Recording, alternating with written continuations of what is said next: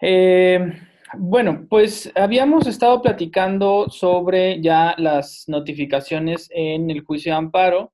Mencionábamos que existen cuatro formas de notificaciones en el amparo.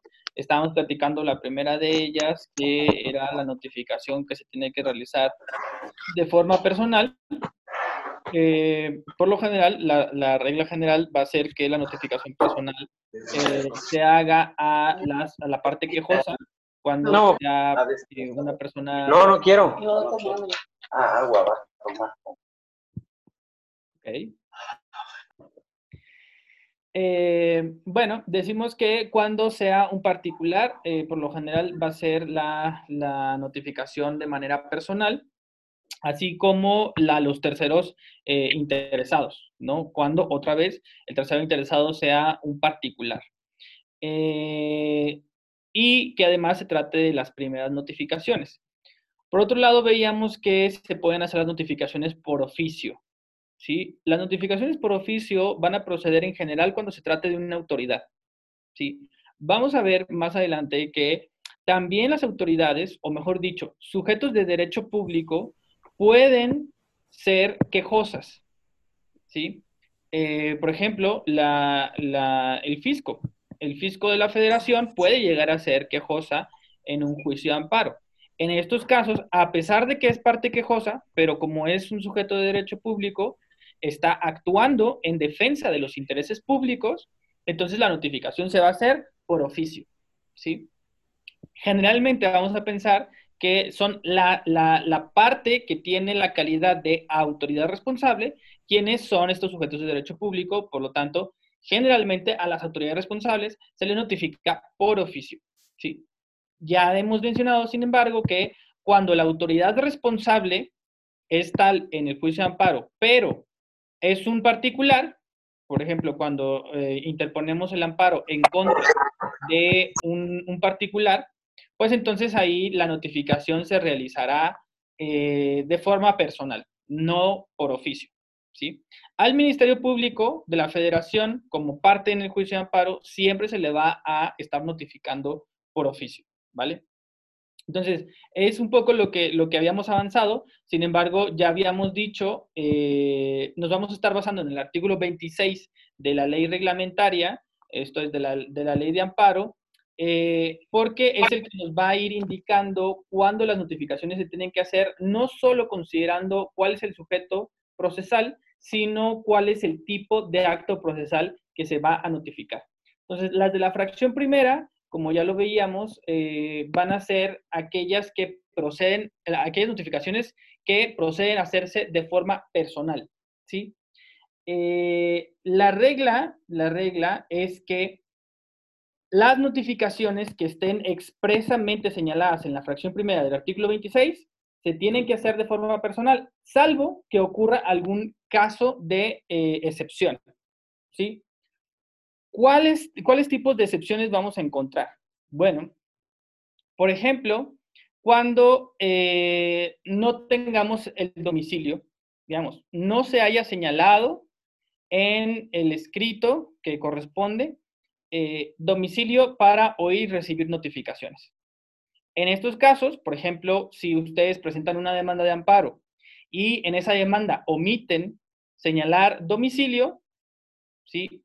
y, digamos, les previenen, dicen, ah, bueno, faltó una copia porque estás eh, pidiendo que se abra el incidente de suspensión del acto reclamado. Entonces, te faltó una copia para el incidente, ¿sí? Entonces, se previene a la quejosa para que, eh, para que eh, acompañe un juego de copias adicional para el incidente, ¿sí? Y ese auto me lo tienen que notificar pero como decíamos, no, no señalé domicilio. Entonces, en ese caso, a pesar de que, dice la ley de amparo, las prevenciones o requerimientos se tienen que notificar personalmente, además yo soy la quejosa, como no señalé domicilio, entonces va a aplicar la excepción, ¿sí? Esto es, en este caso, la notificación se tiene que hacer por lista de acuerdos, ¿sí? Entonces, la regla es que las notificaciones que no se tengan que hacer expresamente de una forma que la ley determine, como notificación por oficio o notificación personal, entonces se harán por lista, ¿sí? Que es la tercera forma de realizar eh, las notificaciones. ¿No? Ya decíamos notificaciones personales, notificaciones por oficio y tercero, las notificaciones por lista de acuerdo. ¿sí? Esto es cuando se publica eh, se, publican todos los acuerdos que toma el, el, juzgado o el tribunal de amparo y generan la lista para su publicación y difusión, para el conocimiento de las partes. Se entiende, por tanto, que todos los acuerdos que se publiquen en la lista, por ese mismo hecho, quedan realizadas las notificaciones. Esto es, no van a ir a nuestros domicilios a buscarnos. Si está publicado en, el, en, el, en, el, en la lista de acuerdos, se entenderá realizada. ¿sí? Pero aquí es, solo se van a publicar en la lista de acuerdos aquellas notificaciones que la ley no establezca de alguna forma particular. Esto es como notificación personal o como notificación por oficio. Repito, salvo que exista alguna causa de excepción. ¿sí? Regla general, las notificaciones que no estén determinadas de alguna forma en la ley, se entiende que se deben de realizar o se pueden realizar por lista de acuerdos. ¿sí? Todas las demás, o sea, las que sí dice el artículo 26, eh, las fracciones primera y segunda, estos actos se tienen que notificar de esta forma a estos sujetos procesales, de esa forma se tiene que hacer, sea personal o sea por oficio, salvo que exista alguna causa de excepción. ¿sí? ¿Cómo se practican las notificaciones? Primero, las notificaciones personales. ¿sí? Lo que decimos es, ya nos ubicamos en uno de los supuestos de la fracción primera del 26, ¿no? Como decía ahorita, eh, la prevención. Antes de admitir la demanda que yo presenté, el, el, juzgado me está previniendo. Me faltó un juego de copias. Entonces, antes de proveer sobre la admisión de la demanda, requiere a la parte quejosa para que eh, en el plazo de cinco días eh, eh, acompañe un juego adicional. Entonces, ese tipo de notificación se tiene que hacer de forma personal. Entonces, ¿cómo se practica esta notificación? Bueno, pues el, el actuario o la actuaria va a buscar mi domicilio y se va a personar en el domicilio tiene que levantar constancia de notificación en donde va a identificar obviamente el inmueble, la dirección que debe de coincidir con aquella proporcionada en el juicio, ¿sí?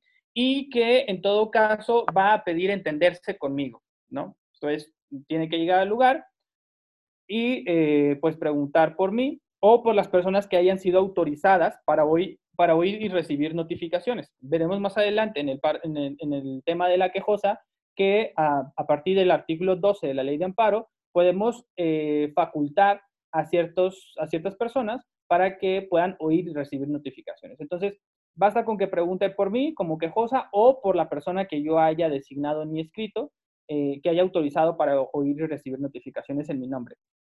Entonces, eh, bueno, pues preguntan por Gerardo, ya me ubican a mí y pues lo que tiene que hacer es levantar el acta de, la constancia de la notificación en donde pues se va a tener que, eh, se me entrega copia certificada de la resolución que haya tomado el juzgado, por ejemplo ahorita el auto de prevención, y, se, eh, y en su caso se me van a dar las copias, eh, digamos, de los documentos que se me estén corriendo traslado, etcétera, o sea, lo que corresponda. En ese momento se entenderá realizada la notificación. En juicio de amparo, cuando se trate de notificaciones de amparo, la notificación surtirá sus efectos a partir del día siguiente aquel en que haya sido practicada. Entonces, si hoy me notifican personalmente el auto de prevención, pues, y me están dando cinco días para desahogarlo, pues entonces a partir de mañana, jueves, va a ser mi primer día, el viernes el segundo día, lunes 3, 4, 5. Entonces yo tendría hasta el próximo miércoles para estar desahogando la prevención realizada, ¿no? ¿Por qué? Porque hoy se realizó, pero la notificación surtirá sus efectos a partir del día siguiente, ¿sí? Entonces, a partir de mañana me estaría corriendo el plazo que el juzgado me, haya determinado. Ahorita estamos diciendo el plazo de cinco días, ¿ok? Bueno, ese es el, escenario feliz. Esto es donde tenemos un, domicilio cierto y van al, al, domicilio y se encuentran a la persona que tienen que notificar, ¿no? Entonces, eso es como el plano ideal. Pero la ley de amparo nos va a establecer otros escenarios en los cuales no se cumple esto. Esto es el primer escenario alternativo es cuando no se encuentra el domicilio. Esto es, sí se hace constar el domicilio en el escrito correspondiente, pero no es posible identificarlo, ¿no? Por eso yo les decía que ahí les aconsejaba que en su demanda den no solamente el domicilio, digamos, calle, eh, fraccionamiento, número, sino que también logren identificar algún otro, algún otro lugar que les permita identificarlo, ¿no?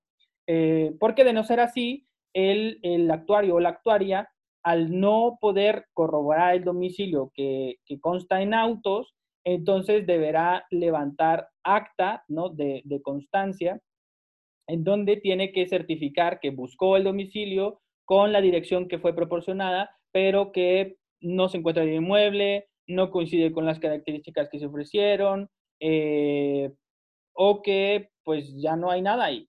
Entonces, eh, eso se puede levantar eh, constancia y por tanto procederá, dependiendo de quién sea la persona a quien no se ha podido notificar, implicará que se tenga que abrir un, o mejor dicho, que se deban de tomar ciertos actos procesales para lograr la notificación de la persona.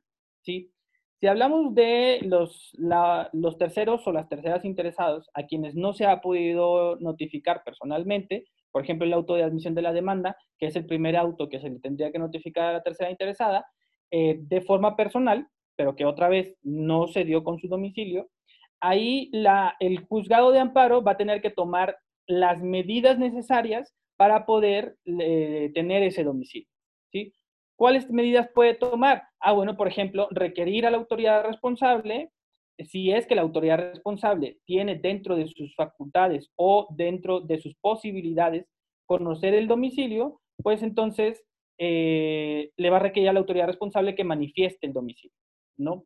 Esto se hace, por ejemplo, cuando eh, se trata de juicio de amparo directo, ¿sí?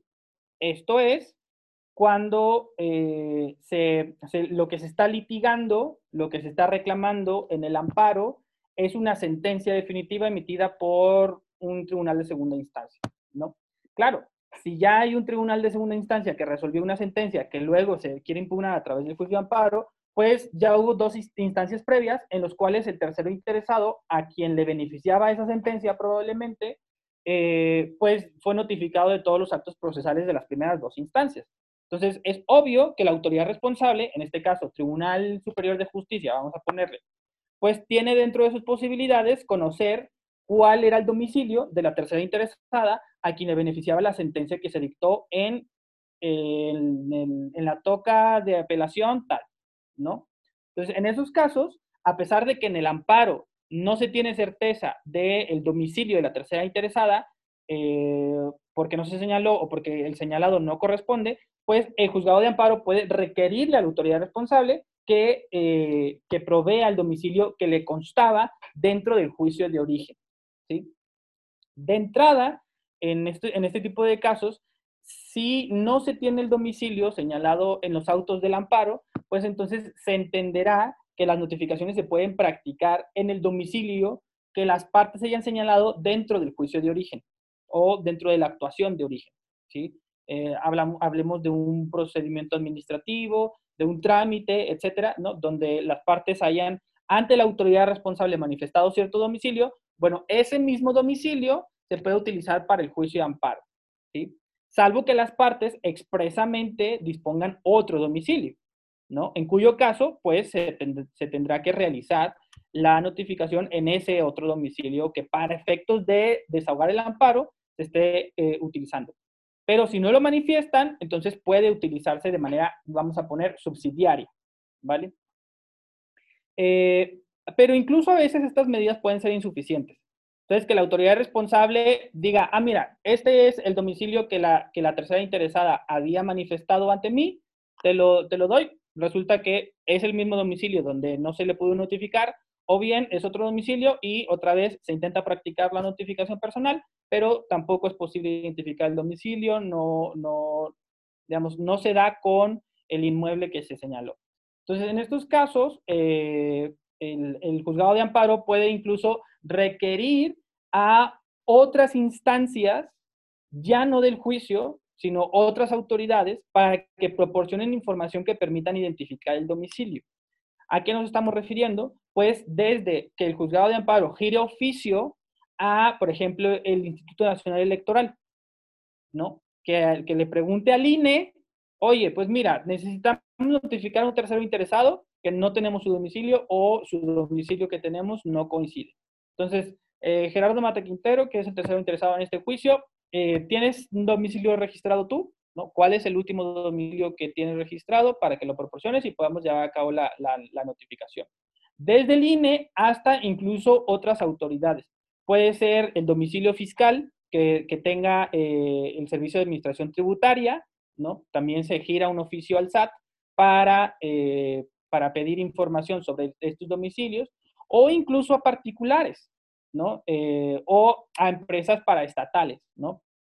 Como lo pueden ser eh, Aguas de Saltillo, vamos a decir, o la Comisión Federal de Electricidad, etcétera, ¿no? O sea, e, e, e, esto implicaría que el juzgado de amparo tuviera que estar buscando los medios a través del cual conocer el domicilio donde se tenga que practicar la notificación que la ley dispone que debe de hacerse de forma personal. Ahora, vamos a pensar que no tienen registro de esos domicilios, o sea, estas autoridades o estos particulares no tienen esos registros, o sí tienen, pero de nuevo no es posible identificarlos. Entonces, aquí, eh, de forma subsidiaria, el órgano de amparo dispondrá que se haga la notificación por edictos. ¿Sí? Se tiene que hacer notificación por edictos. Entonces, para ello, pues, eh, dispondrá de los edictos que va a poner a disposición de la parte interesada en que se realiza la notificación, en este ejemplo que estamos poniendo, pues le interesa, le, le, eh, conviene a la quejosa que se haga la notificación al tercero interesado, porque de otra forma entonces no podrá continuar su juicio de amparo, y por tanto eh, va el, el, juzgado pone a disposición de la parte quejosa los edictos para que los mande publicar en eh, tanto en diario oficial de de, difusión, ¿sí? Eh, como en un periódico de mayor circulación dentro de la entidad. ¿sí? Eh, en, en, ambos, tanto en periódico oficial, digamos, un medio oficial de difusión, como en un periódico o en un medio comercial, ¿vale? El particular tiene, o mejor dicho, la parte quejosa va a tener 20 días tanto para, eh, para recoger los edictos, y publicarlos dentro de ese plazo, como incluso durante los cuales se tiene que publicar los edictos. En caso de que incumpla la, la, parte quejosa, en este caso, con la publicación de los edictos en ese plazo de 20 días, entonces entenderá que renuncia a, eh, a, la posibilidad de realizar la notificación, lo cual es en su perjuicio, obviamente. Eh, en caso de que sí se haga, y que la parte interesada, la tercera interesada, no se presente al juicio, entonces eh, se entenderá realizada la notificación. Esto es, la notificación al tercero interesado con todos estos supuestos, ¿no? Donde eh, mandamos aclarar el domicilio, donde pedimos a la autoridad responsable, donde pedimos a otras autoridades o particulares que pudieran tener el domicilio y, y no se obtuvo. Y finalmente, los edictos. Con los edictos se entenderá realizada la notificación sea que el tercero interesado se apersone o no se apersone al juicio. ¿sí? Prácticamente entonces, con, los con, la publicación de los edictos, eh, aun cuando no se apersone el tercero interesado, se va a entender que está renunciando a su derecho a participar en el juicio. ¿Vale? Obviamente en su perjuicio, pero la notificación se entiende realizada legalmente con eh, la publicación de los, de los edictos. Pero ojo, no, los edictos no se mandan publicar de manera inmediata. Es necesario recorrer todos estos pasos en los cuales el juzgado de amparo eh, debe tratar de tomar todas estas medidas para tener el domicilio correcto. Bueno, eh, tenemos otros supuestos en los cuales se tiene que hacer la notificación en el domicilio señalado, pero tampoco es posible realizarla. Vamos a pensar que sí se da con el domicilio que se señaló, se identifica el inmueble, etcétera pero no está la persona a la que deba notificarse o bien a las personas autorizadas para oír y recibir notificaciones. En este caso, se va a entender la diligencia con la persona que se encuentre en el inmueble, ¿sí? Con quien sea. Pero no se le va a notificar a esa persona, porque no tiene capacidad legal para hacerlo, de acuerdo con la ley. Sino que, o mejor dicho, puede tener capacidad legal, pero no está autorizada para hacerlo. Eh, bueno, la diligencia se va a entender con esta persona, pero lo que, lo que se va a hacer es, se le va a dejar un citatorio, ¿sí? Ah, bueno, yo vengo a notificar a Gerardo, pero encuentro a Elizabeth, ¿no? Y veo Elizabeth ni es la quejosa, ni es, ni está autorizada para hoy recibir notificaciones en el nombre de Gerardo. Entonces, lo que voy a hacer es, le voy a dejar a Elizabeth el citatorio para que dentro del plazo de dos días siguientes a aquel en que se practica la notifica, la, en que se practica la diligencia, Gerardo o alguno de sus autorizados se presente al juzgado a notificarse. Esto es, ya no, no va a volver el actuario o la actuaria al domicilio, sino ya con el citatorio es para que dentro de los dos días siguientes la quejosa o sus autorizados se presenten directamente al juzgado a notificarse personalmente. Lic. Y, por ejemplo, ¿cuántas veces está obligada la autoridad a realizar esas visitas en caso de que no encuentra alguna persona antes de poder iniciar todo el proceso que ya nos indicó antes? Ok, okay vale. Bueno, e, ese es otro supuesto. Aquí lo que decimos es, si encontramos a una persona, pero no es la persona ni a la que va dirigida la notificación ni a una autorizada. Y aquí lo que decimos es, la, el, eh, la o el notificador eh, o actuario tiene que dejarle citatorio para que se apersonen al juzgado dentro de los dos días siguientes, dos días hábiles siguientes, y se notifiquen. La notificación en este caso se tendrá realizada en el momento en el que la persona comparezca a la, al juzgado y se notifique. Ahí se entiende, o, la forma de denominarlo es la notificación por comparecencia. Y se va a levantar un acta, ¿no? Ustedes van a la actuaría del juzgado y dicen, recibí este citatorio donde me pedían que me, apersonara para ser notificado. Entonces les van a mostrar la notificación, les van a dar una, copia y les van a levantar un acta eh, de, de notificación por comparecencia, ¿vale? En ese momento se entiende realizada la notificación, solo hasta ese momento. Ahora vamos a pensar que, sin embargo, no asistí. Me dieron dos días para asistir al, juzgado y no fui. Bueno, entonces dijimos, hoy va al domicilio, no me encuentra, encuentro a Elizabeth, a Elizabeth le deja el citatorio. Me dan dos días. Los dos días son a partir del día siguiente de realizar la diligencia. Entonces hoy miércoles se hace, el primer día es el jueves el segundo día es el viernes. O sea, yo tendría hasta el viernes para ir al juzgado de distrito y notificarme, ¿sí? Bueno, no lo hago, ni, el jueves ni el viernes. Entonces, el lunes, eh, ese acto que me iban a notificar personalmente, porque eh, acuérdense, estamos hablando de notificaciones personales, ese acto que debía notificarse personalmente va a ser publicado en la lista de acuerdos, ¿sí? Esto es, el lunes mismo se va a notificar por lista de acuerdos y en ese momento se va a entender realizada la notificación. A pesar de que yo no acudí al juzgado a comparecer para, realizar, para que se eh, realizara la, notificación. ¿sí? Entonces, eh, aquí lo que decimos es, en caso de que no nos encuentren, pero sí encuentran a una persona, se le deja citatorio, dos días para que comparezca en el momento en el que comparezca, se tiene realizada la notificación. En caso de que no comparezca dentro de esos dos días, se hace por lista de acuerdos al día hábil siguiente, ¿vale?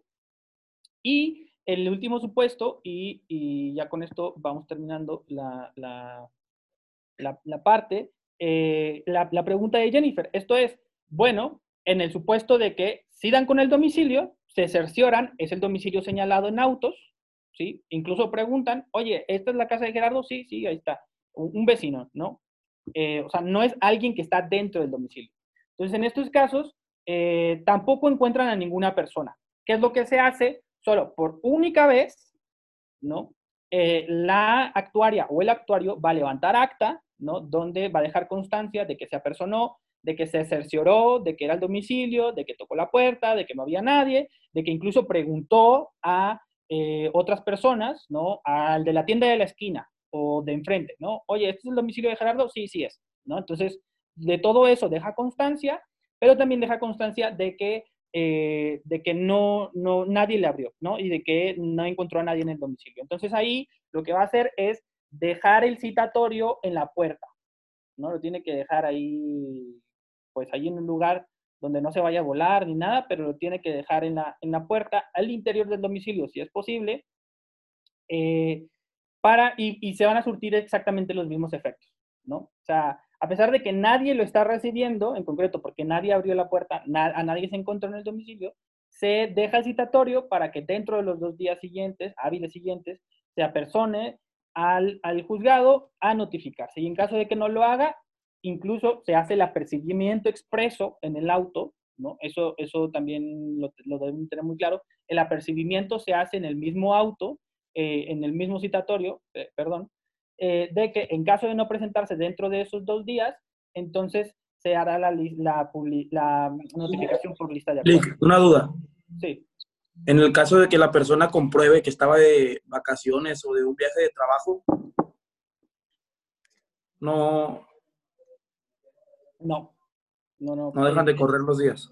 Es, es, tu obligación estar disponible para notificar en el domicilio que tú señales.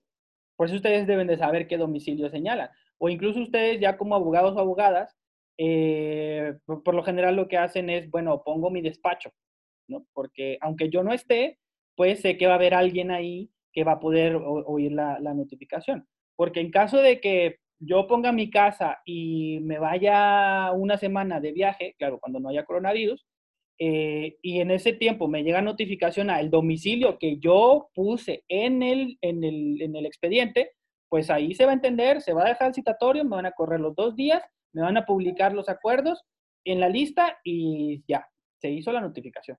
Entonces, es, es obligación de las partes asegurarse de que hay personas eh, disponibles para ser notificadas en los domicilios que señalemos. No, pues no tengo despacho, yo creo que pondré la casa de mi abuela, que nunca sale. Donde haya gente, ¿eh? Donde haya gente. Gracias. ¿Vale? ¿Alguna otra duda hasta aquí? No. Bueno, pues, este... Una pregunta, Lick.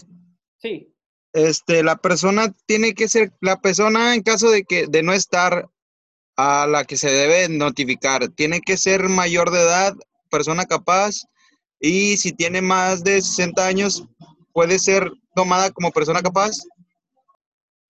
Ok, la ley lo que establece para personas que deban de ser autorizadas para oír y recibir notificaciones, solo para oír y recibir notificaciones, dice la ley que deben de tener capacidad legal. Eso es todo. Sea, solo deben de tener capacidad legal. ¿Cuándo se, tiene que, se, se, entiende que tienen capacidad legal y la capacidad legal se presume?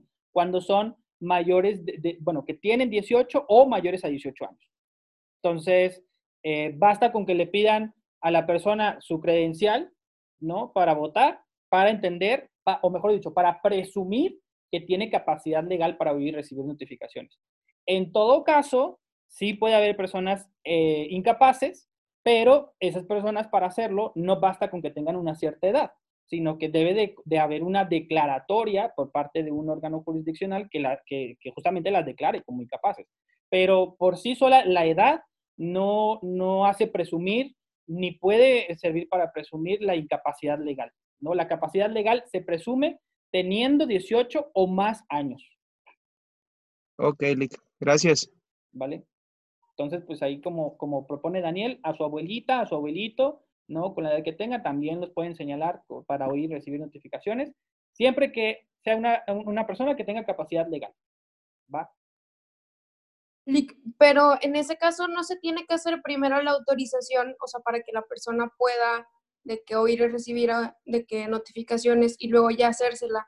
O por ejemplo, no sé, que yo no tengo autorizado, supongamos, a mi hijo, pero mi hijo ya tiene 20 años. Ok. O sea, bueno, en, sí, en, sí, sí. el caso. Sí, este, no, pero justo por eso yo hablo de personas autorizadas. O sea, son, deben ser personas autorizadas para oír recibir notificaciones. Entonces, claro, yo en mi demanda, lo, primer, lo primerito que voy a hacer es poner mis generales, ¿no? Gerardo Mate Quintero, ciudadano mayor, eh, perdón, eh, persona mayor de edad, ciudadano mexicano con residencia en, bla, bla, bla, eh, señalando como domicilio eh, tal, Para oír recibir notificaciones y autorizando a A, B, C, D y F para oír recibir notificaciones en mi nombre bajo lo que dispone el artículo 12 para párrafo primero de la ley de amparo, ¿no? Etcétera, etcétera. ¿no? Entonces, claro, en el escrito en el que, en el que yo me, en el primer escrito en el que me voy a personar al juicio, yo tengo que señalar cuáles son las personas que están autorizadas para oír recibir notificaciones. Entonces, claro, si yo presenté la demanda, ahí dije, Elizabeth está autorizada, luego el juzgado me previene, me tiene que notificar personalmente, va a mi domicilio, no me encuentra, pero encuentra a Elizabeth, entonces el, notificador justamente lo que va a ver es, ah, en este juicio yo voy a notificar a Gerardo, pero yo también sé que Elizabeth está autorizada, ¿no? Entonces, yo puedo notificar a Elizabeth. Entonces, claro, sí, se tiene que tratar de personas autorizadas. ¿Cuáles son las personas que pueden ser autorizadas? Aquellas que tienen capacidad legal.